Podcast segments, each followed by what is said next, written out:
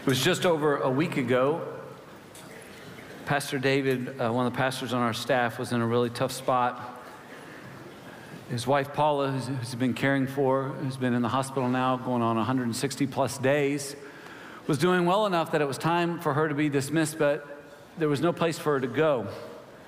Uh, there was, there's still some serious complications, and so there is needed specific care.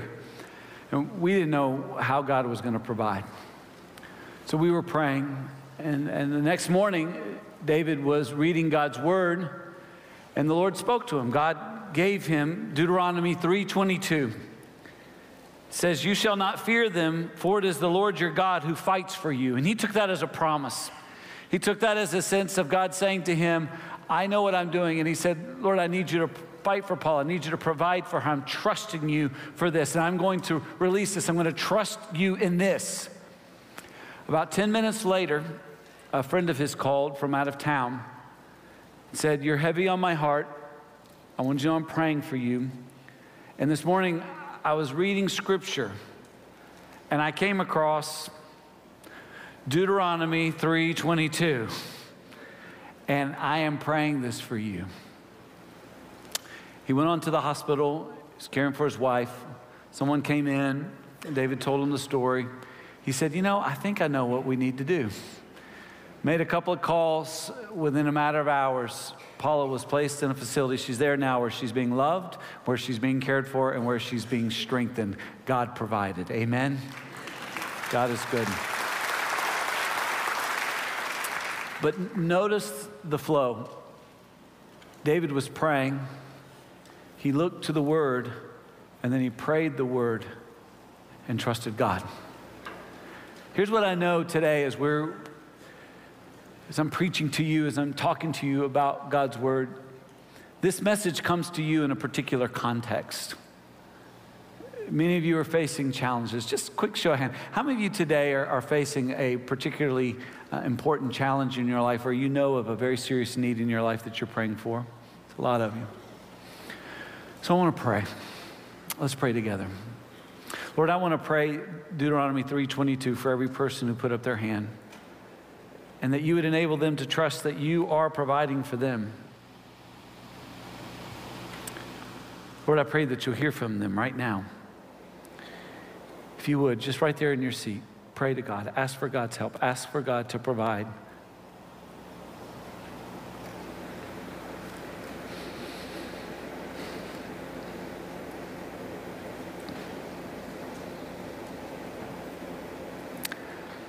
Lord, we are talking about your divine purpose, and we trust you in this.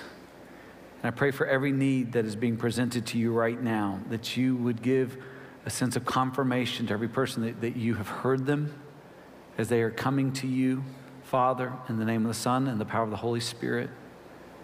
And now, would you teach us from your word and, and, and what we, we don't have, give us, and what we are not, make us, and what we don't understand, reveal it to us.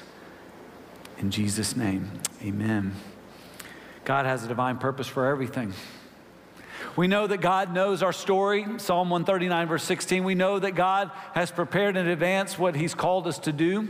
And in this message today, as we're looking at God's Word, we're going to discover God's divine purpose for, for God's will and our good works that He's called us to do. Uh, both of these are a part of, of God's overall work in the world. If you've got your Bible, and I hope that you do, take it out and turn with me to the book of Colossians. We're in Colossians chapter 1, and uh, Leighton's going to come and he's going to read for us verses 9 and 10. Let's all stand together in honor of God's word. Again, we're in Colossians chapter 1, and um, we're in verses 9 and 10. Leighton is reading this in the NIV version, which is an inerrant, infallible version of God's word. So, Leighton, go ahead and read that for us, brother. For this reason, since the day we heard about you, we have not stopped praying for you. We continually ask God to fill you with the knowledge of His will through all the wisdom and understanding that the Spirit gives, so that you may live a life worthy of the Lord and please Him in every way, bearing fruit in every good work, growing in the knowledge of God. The word of God, oh, the grass withers and the flower falls, but the word of the Lord remains forever. Amen. Amen. If you would be seated. Thank you, Leighton.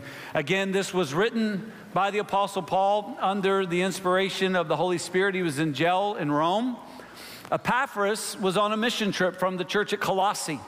Epaphras had come to saving faith at some point when Paul was preaching in Ephesus. He then went 150 miles back to his hometown of Colossae, where he shared who Jesus was and is, and many were saved and baptized, and a church formed. Paul, during that time, uh, found his way to Jerusalem, uh, where he was now under arrest. Epaphras was there with him, explaining what was going on with the church back at Colossae. And, uh, and inspired by the Spirit of God, Paul wrote scripture. He wrote this portion of the Bible. He wrote this uh, for many reasons, one of which was to contend with lies that were be t- being told to God's people there at Colossae. It's the same lies that are told to almost every generation of Christians that live on this planet. And how the lie typically goes is people say, Jesus is good, but not good enough. You need Jesus, yes, but you also need special teaching, institutional guidance. You need to be dedicated to more than just Jesus. You need to have these other special things. And, and aren't you so glad we're here to give you this special instruction and, and, and all these other lies that go along with what they were saying? The Apostle Paul was writing to explain the sufficiency of, of Christ the strength of Christ, the exclusivity of Christ. Our world today is telling us the same lie. Hey, it's fine to have Jesus, but keep him to yourself. And as far as Jesus, he's just one of many other religious options that we can choose from. And that's not true, it's a lie. Jesus Christ is the only Savior of the world. Jesus Christ is God. Jesus Christ alone can save. And I know what our world is saying. They're saying, oh, no, no, he's just a good moral teacher, or he's just, he's just another way. He's not another option. That's not what Jesus said. Jesus had exclusive claims about himself. The Bible makes exclusive claims of Jesus Christ. We need to heed the words of C.S. Lewis, who wrote Mere Christianity years ago, and, and the warning still stands today. I'm trying here to prevent anyone from saying the really foolish thing that people often say about him. It's talking about Jesus. A lot of people say foolishly, I'm ready to accept Jesus as a great moral teacher, but I don't accept his claim to be God. This is the one thing we must not say. A man who was merely a man and said the sort of things Jesus said would not be a great moral teacher. He would either be a lunatic on the level with the man who says he is a poached egg, or else he would be the devil of hell. You must make your choice. Either this man was and is the Son of God, or else a madman or something worse. You can shut him up for a fool, you can spit at him and kill him as a demon, or you can fall at his feet and call him Lord and God. But let us not come with any patronizing nonsense about his being a great human teacher. He's not left that open to us. He did not intend to.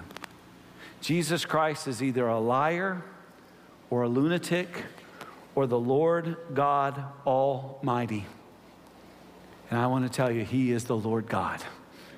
He has come to save us. He is our only hope. He is the means by which our sins can be forgiven and we can have new life and we can be with God forever. And thereby we can pursue and recover God's design and understand God's will and do the good works which God has prepared in advance for us to do. It only happens if you have a relationship with Jesus Christ. We know that the world is broken, we know the world is not as it should be. We, we know that, that Christ has come. And what we must do is we must repent and believe. We have to repent, turn away from sin and brokenness. We must pursue a new way of life only in the gospel, only in Jesus Christ, so we can pursue and recover God's design. Those who recover and pursue God's design experience God's divine purpose. And our text, our text reveals what happens in order to experience God's divine purpose. There's two things I want you to take note of. There's many words I want to point out to you today. And so let's get started. Understand, we experience God's divine purpose when we first of all know God's will. You got to know God's will. So Paul writes, and so, and, and where does that come from? Whenever you see something like that, therefore and so, you have to know that he is now linking what has just been said. Uh, and what he's saying based on what he had heard from Epaphras about the fact that they had love and faith that was built on the foundation of their hope in heaven, which we see in verses three through five, we talked about two weeks ago.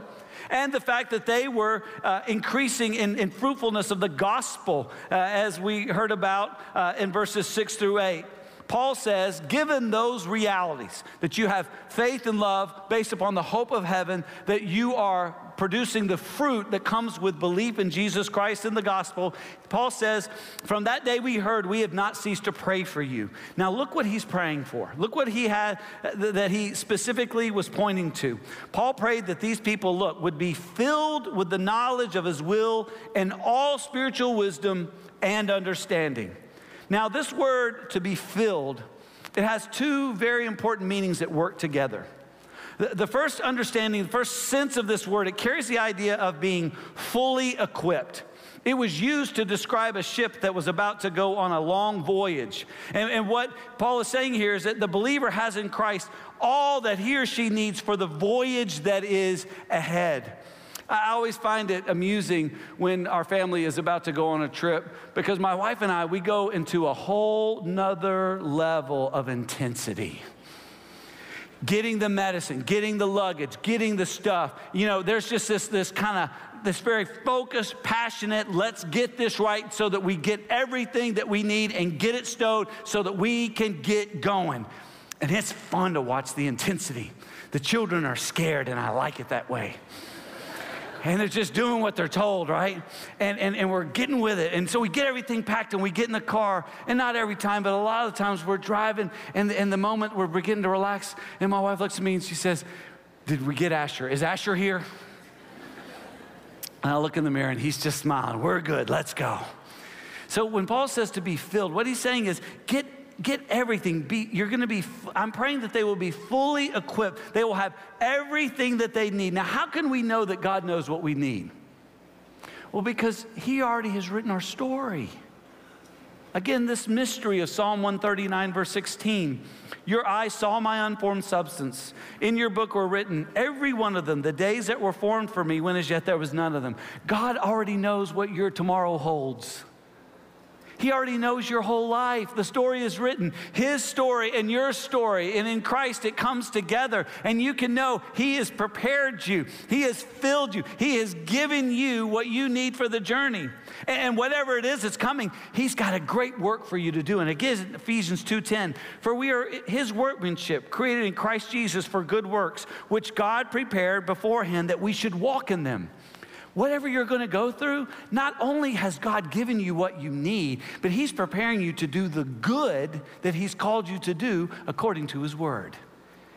To be filled then is to have all that you need, and then to have all you need is to be controlled by all that you have. So there's two senses of this word to be filled. One is to, to be fully equipped, and the other one is to be controlled by. So, whatever we have in us, that controls us. So, when we are filled with anger, we are controlled by anger. We are, when we are filled with the Spirit, as Paul talks about in Ephesians 5:18, it means that we are controlled by the Spirit. Have you ever had something happen to you and you do something and then you realize, I just can't, I can't believe I just did that? Because you, you came under the control of something a few months ago, we were at Franklin Simpson, and our son Asher was playing basketball. And it was right before halftime. I was sitting on the front row with my father in law, very relaxed, having a good time watching the game. And uh, time was running out, and so we needed to get the ball in. And so it was a half court uh, throw in from the side. We're sitting there, there's a little space there, and they're about to, to throw the ball in. And somebody tackled my son in the middle of the game. Right there. Here's me sitting, here's the referee, and I'm thinking, whistle, whistle, no whistle, game continues. Before I knew it, there was something controlling me. I found myself standing up, communicating to the official. Both correcting and encouraging him. And then I realized his ear's right here. I am a big, loud, bald guy. And I tried to sit down quickly as act, act like nothing happened. So I sat down, they called time out, and they went to the scores table. Meanwhile, I'm just, so what are we gonna do for dinner later? Nothing to see here, folks. They began to talk and began to point at me. A few minutes later, the game continued, halftime started, and the principal came and sat down next to me. he encouraged me not to do that again. So I don't sit on the front row ever, ever, because something might control me to compel me to communicate in a way that is inappropriate for that particular moment. Have you ever had something control you? When you did it, you were like, whoa, what just happened? Paul is praying that God's people will be filled, that they will be fully equipped, and what he has filled them with would completely control them. Paul prayed that these people would be filled, that is, completely consumed with Christ and guided by Christ with the knowledge of his will and all spiritual wisdom and knowledge. To be filled with the knowledge of his will. Now, this word knowledge is the word that is normal for knowledge. Last week we looked at the word learned, and, and it comes from the word mathetes, where we get our word disciple. And last week when we looked at the text, that word, and you can go back and look at it, it what he was saying there is that Epaphras has discipled you. It's not what he's saying this week. When he says knowledge, he uses the word epignosis, and this is the usual word for knowledge. And what he's saying is this is not an inner impression or feeling. This is a deep and thorough knowledge of the will of God that is finally and completely revealed in the Word of God. It is a knowledge of the will of God that comes from a knowledge of the Word of God. My passion is to see God's people know the Word of God. I am passionate about it because I know without the Word of God, you cannot walk in the way of God and fulfill the will of God. You are walking blind. The Word of God is fundamental to your spiritual health. I've said it this way before. I want to say it to you one more time. To know the will of God, you must know the Word of God and walk in the way of God. There's no other option. If you do not know the Word of God, you cannot know the will of God, and you will not walk in the way of God. You've got to know God's Word. And what you will find is that God's Word knows you far better than you know yourself. And that Word of God will speak to you and will guide you in truth. God has revealed this word to us. He has given it to us as a gift. And this knowledge that we get of the word, it's an experiential knowledge. It's not theoretical, it's actual. And, and it reveals to us his will. Please understand, God is not hiding his will from you. Jesus said that God has already revealed it. Jesus wants you to know God's will. Jesus said this in John 15. You are my friends if you do what I command you. No longer do I call you servants, for the servant does not know what his master is doing.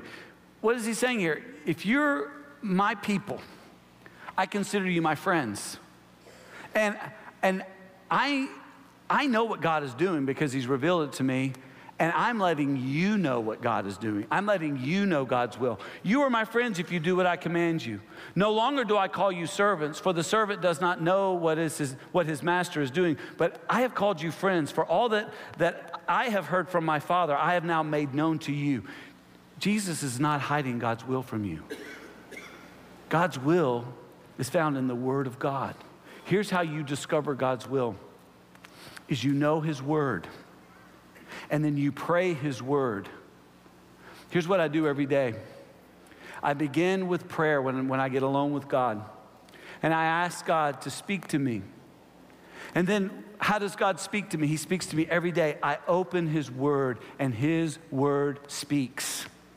This morning at 5:15, God's Word spoke to me so that I had to take pen up in hand and pray a significant, measurable, affectionate, repetitive, time based prayer about our time together this morning.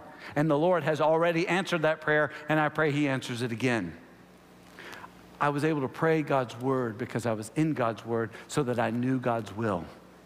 The way you will know God's will is to know His Word and to hear from Him and to pray to Him according to what He has said. Prayer is more than just us talking, it's us listening. And the, the, the Word of God reveals to us the general will of God. The Word of God it, it, it, says to all of God's children what God expects us to do. The specific will of God in any given situation will always agree with what He has already said in His Word. So, to understand God's specific will for your life, you must know His general will by knowing His Word. Friends, you must know God's Word. You must every day be in God's Word, every day feeding on this truth, every day praying this truth. Paul prayed that, that they, that we would be filled with the knowledge of God's will. And look at this in all spiritual wisdom and understanding. It's not that we would know all things, but by the Spirit of God, we would know what was true, what is right, what is able, and to be able to determine how we can best live in obedience to God. Paul wasn't talking about mysticism here. He wasn't talking about hearing, uh, you know, a, a voice or a vision, although God certainly gives visions, God certainly speaks.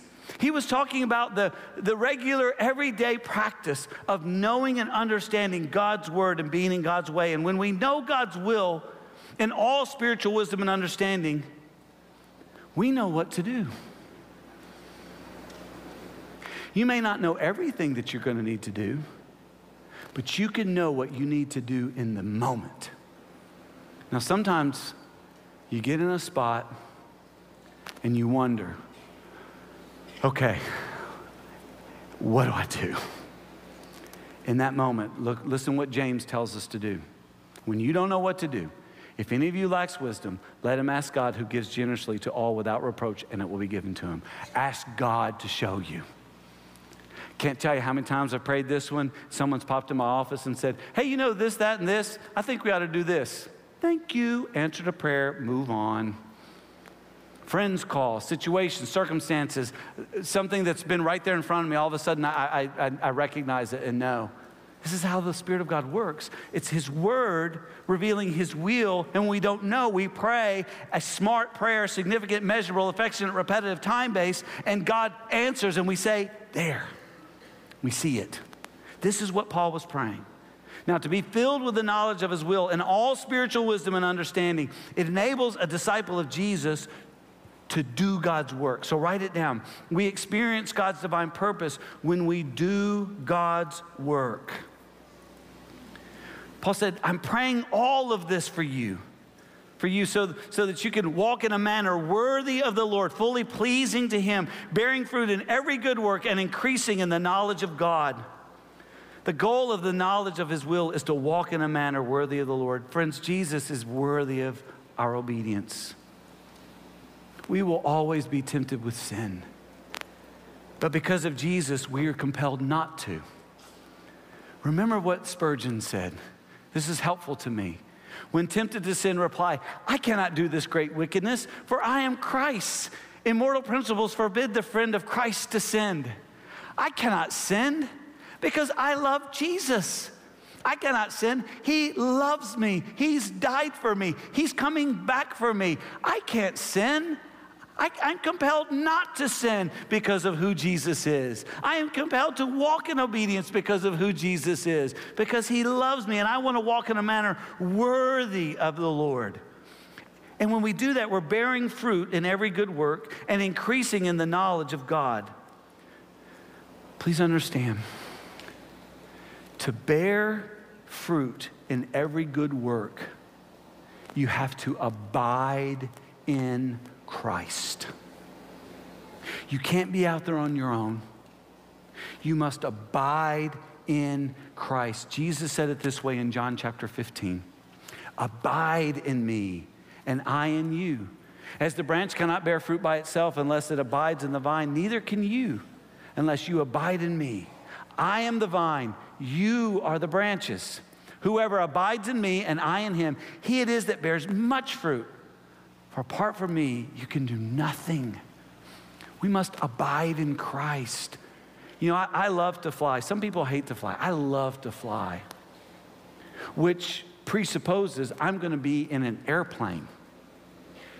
And you know what?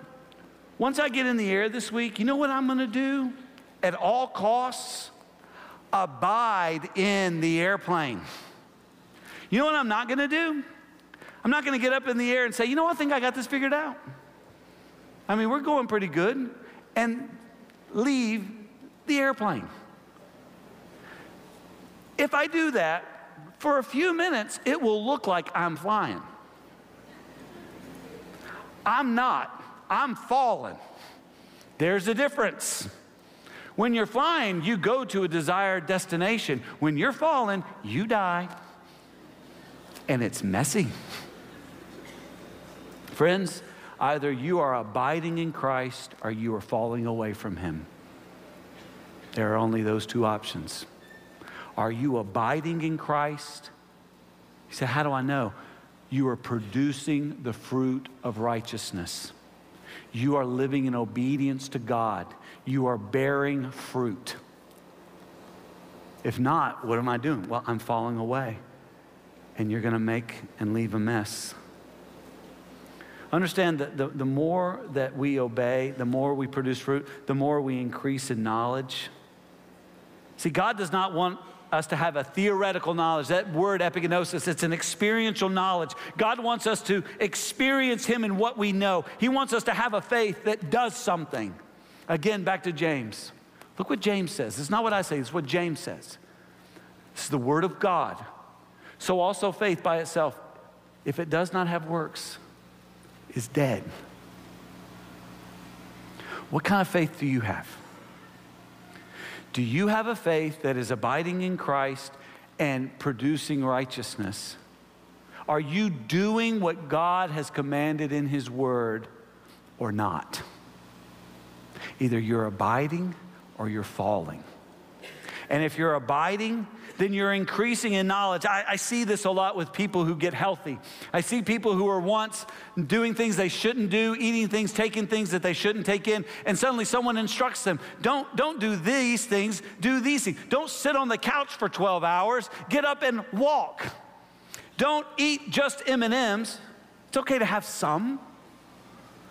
Eat other things that are good for you. Eat good things and exercise. And it's amazing what happens when you start doing that. You start feeling better. And you know what? You want to do it more. And you grow in greater knowledge of how to be healthy. And so it is in our spiritual life. The more we obey and abide in Christ, the more He changes our life. And the more He changes our life, the more we understand who He is and what He's doing. And the more we join Him in what He has revealed of Himself in His Word and in His way, the more we desire it and the more we experience change. Again, the Word of God says this Romans 12, 2. Do not be conformed to this world, but be transformed by the renewal of your mind, that by testing you may discern what is the will of God, what is good and acceptable and perfect. You know what the normal Christian life is? The normal Christian life is a life where God is, is actively working in every single part and every single day of our life. That every day we hear from the Lord and the Lord hears from us. And what He's doing in us is changing us, and He's using us to change the world. We are praying significant, measurable, affectionate, repetitive, time based prayers according to what we've read in Scripture, and we're seeing God work. And that work inspires our hope, which enables us to live hopeful and be helpful. That's normal. You know what's not normal? Is to talk about knowing and loving Jesus Christ and never and obeying Him. You know what's not normal? Is to think that, that you're going to heaven when you live like hell. You know what's not normal? Is to claim that God is alive in your life, but you're not being changed by Him. What is normal is that having been filled, we are moved and compelled and controlled, and we are being changed, and the world is being changed through us. So, how are you doing? I want you to take this spiritual survey because I want you to get a sense of how you're doing. But more importantly, in this moment right now, I want to challenge some of you.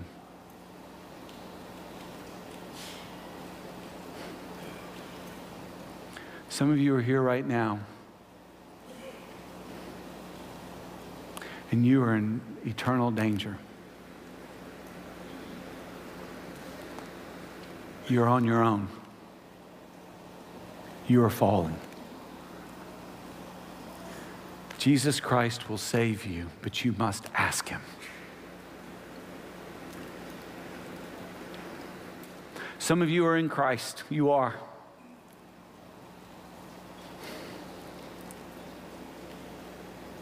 But you're not producing much fruit. You're depending more on yourself, and that's why you're anxious, and that's why you're angry, and that's why you're overwhelmed. It's why you don't pray, it's why you're not in the Word. It's not because you don't have enough willpower. Let me just tell you what it is, real quick. It's because you trust in yourself more than you trust God. And so you think you got it, but deep in your heart, you know you don't. And that's why you're so anxious, because it, it, it's, you're, you're counting on you. Friends, get on your knees this morning and say, Lord, I, I trust you. I'm going to abide in you. I'm going to obey you. I'm going to look to you. I'm going to pray to you. I'm going to live a normal Christian life from this moment forward. Now, some of you have needs. You raised your hands and you said, There's something going on in my life or in the life of someone I care about. I want to challenge you today to get on your knees and pray a significant, measurable, time based prayer. Say, Lord God, I just heard the word that you are with me, that you're at work, and I want to know is this your will? I'm asking for it. And ask God to do a miracle. Let's stand together as we pray. Father, I'm so grateful that our faith is not theory, it's real. It's, it's, it's, you're alive, you're working in the world. You're changing us, you're changing things as we pray, as we join you. So, Lord, I pray for some today who need to come and ask you to take over their life. They need to enter the airplane. They, they need to quit falling and start living in you. And I pray that many will. God, I pray for some who are not abiding in you. They're not living the normal Christian life. They're not growing. They're, they're, they're not seeing you do things that only you can do. Heal what is broken, restore, strengthen save. Lord, there are some today, they know of needs, and they want to humbly come and ask you to do miracles. God, hear them as they come to you, Father, in the name of the Son and the power of the Spirit. Come and pray.